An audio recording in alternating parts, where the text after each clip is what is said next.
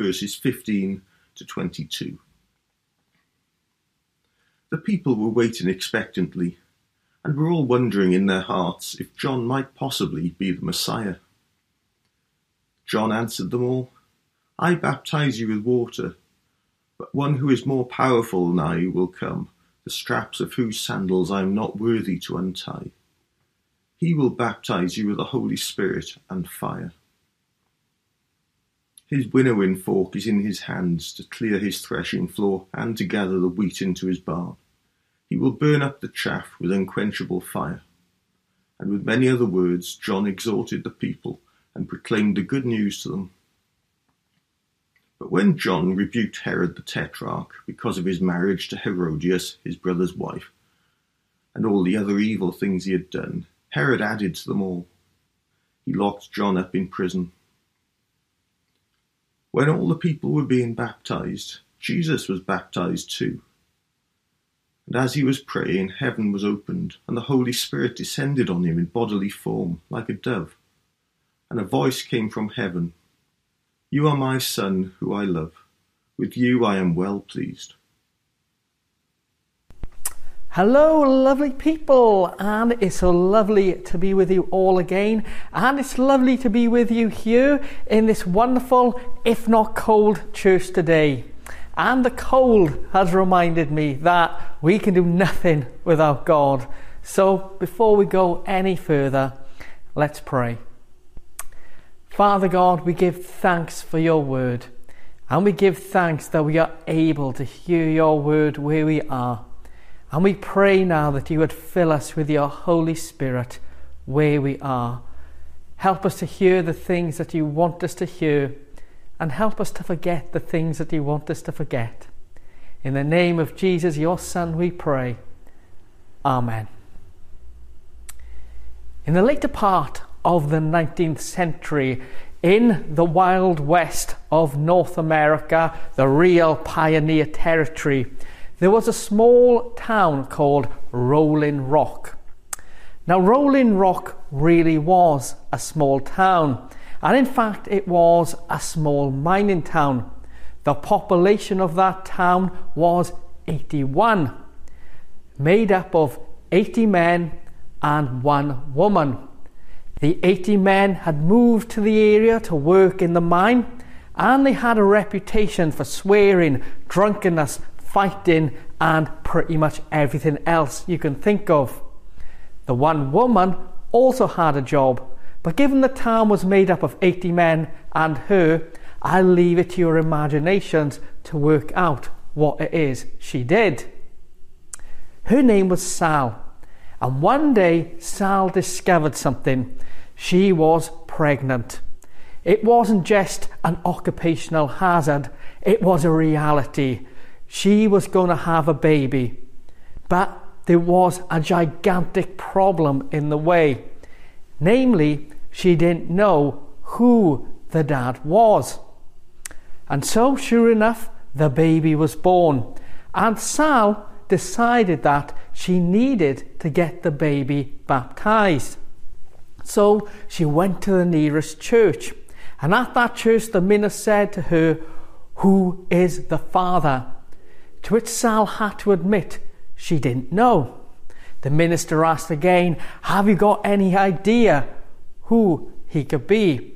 To which Sal reluctantly answered, Well, he could be one of 80. The day of the baptism came, and because Sal had no clue as to who the father was, and of course these days predated paternity tests, she invited every one of those 80 men to stand in as father. And they did. And on that day the baby was baptized. Each of those men heard the words the minister was saying and decided to take some responsibility for the baby. One got a crib. One got toys. One provided a place for them to live. One made a decision to give food. Another to provide clean water. Each of them decided to do what they could to bring up this child the best. even going as far to build a school hall in the town. All of a sudden, they started to change as well. The fighting became less and less until it was non existent. The swearing was kicked out of the window. All the bad behaviour that was seen before pretty much departed as these wild 80 men became very good human beings and a very good dad to this small baby. Now, there is something of a moral to this story, and of course, it is that this baby made a difference. But perhaps even more than that, the moral is that baptism made a difference. Because he was at the baptism and the words of the minister that these men made a decision to do something that was right. And you know what? That moral is true then as it is now, as it was right back when Jesus himself was baptized. Baptism makes a difference, which is where we pick up our reading today the baptism of Christ. And in the church calendar, we tend to celebrate this very on in the year, in January time. And here we have it today as well. Those of us who are familiar to church may know the story very well. John the Baptist is doing his thing. He is baptizing people for the forgiveness of their sins, encouraging the nation of Israel to repent of their wrongdoing and turn to the Lord. And a sign of their turning to the Lord was their immersion in water. John the Baptist himself was a pretty big, big deal in the land at this point. He was well known, and people flooded to see him speak and to be baptized by him.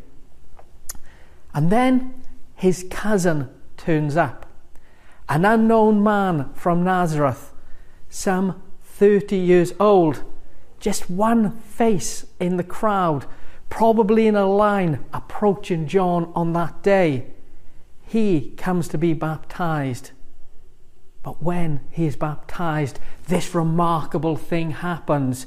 He goes into the water, he comes up, the heavens open up, and the voice says, This is my son with whom I am well pleased.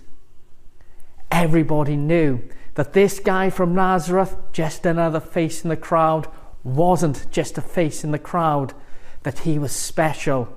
John the Baptist knew as well that he was special, so special. This guy was the Messiah. And from that day on, John the Baptist's ministry went down and Jesus's went up.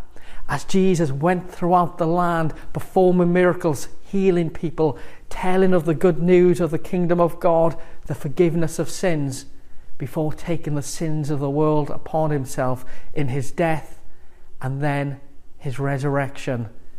This guy truly was the Son of God. This guy truly was the Messiah. This was God Himself on earth, the Saviour. Now, all of that presents us with a bit of a problem. As I've said already, John the Baptist was baptizing people for the forgiveness of their sins, a call to repentance if you will. So when Jesus approached him asking for baptism, it's little wonder that John himself was slightly reluctant. After all, Jesus was the only person who could ever claim to be without sin. He had not sinned. Therefore, there was no need for him to be baptized. But sure enough, he was. So the question naturally is for us why was he? Why was he baptized in the first place? And maybe for us to understand what was going on, we need to dig a little bit deeper.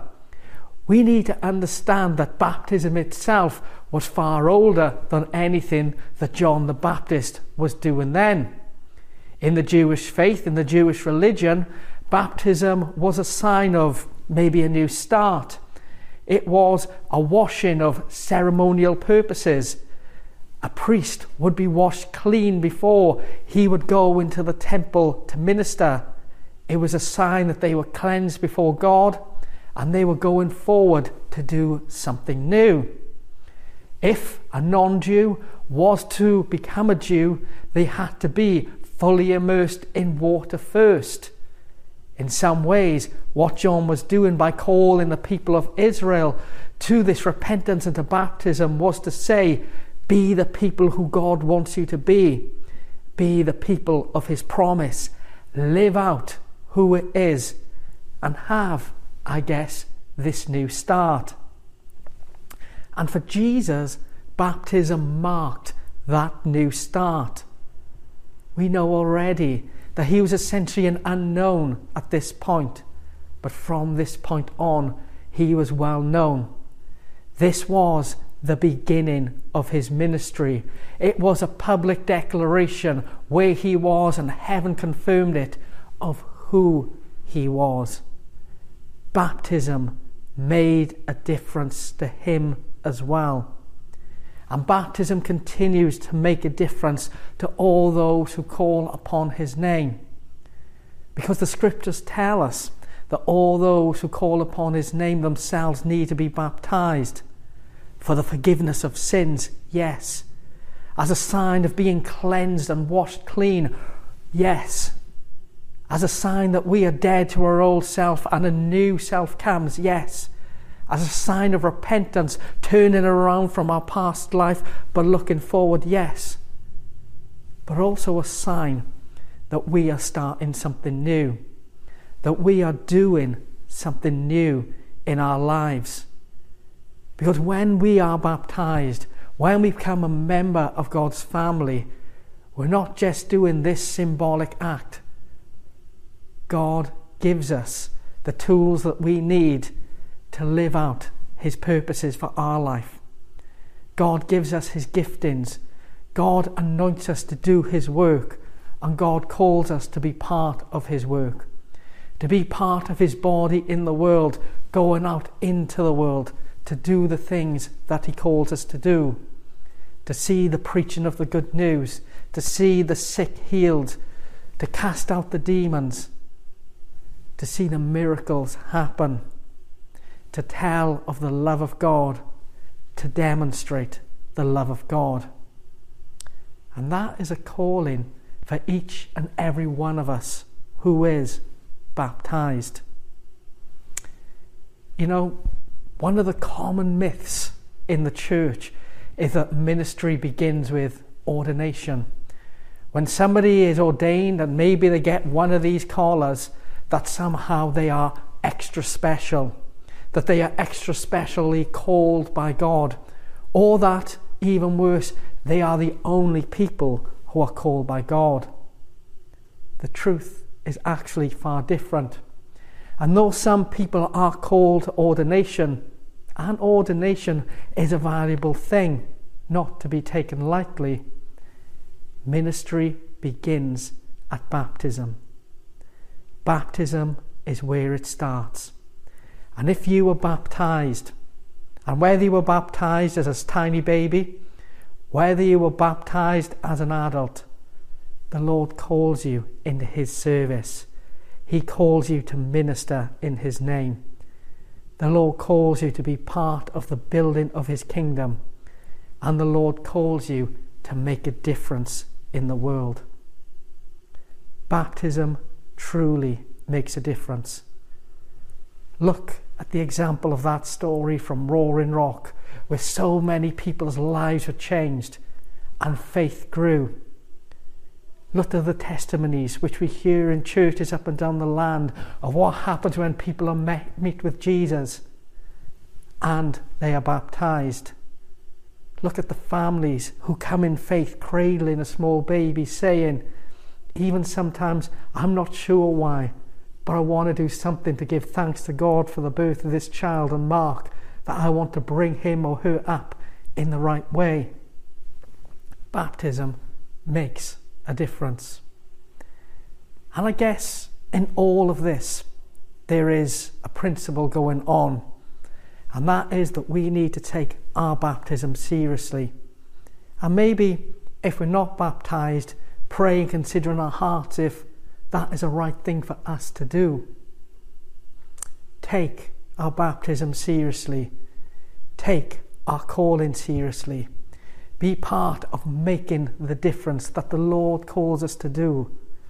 Go out, share His love, see His kingdom grow, see more people come to faith, see more people be baptized, see more people added to the number, see the giftings grow, see it multiplied. Be part of God's kingdom growing. Let's be the people of baptism. Let's be the people who make the difference. Let's pray. Father God, we give thanks for your word.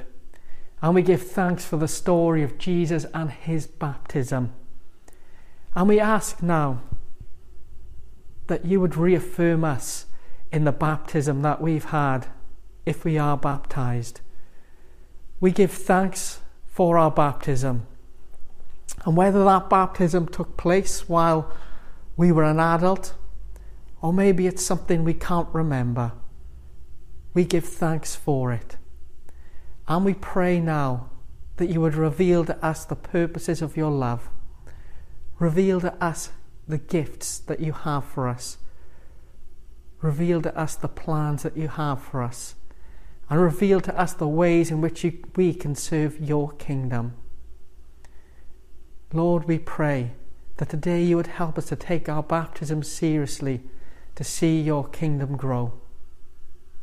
And Lord, today we pray for those who are preparing for baptism, those who are considering baptism, and those who on this day are being baptized themselves we pray blessing upon them. Lord, as they begin their ministry, bless them.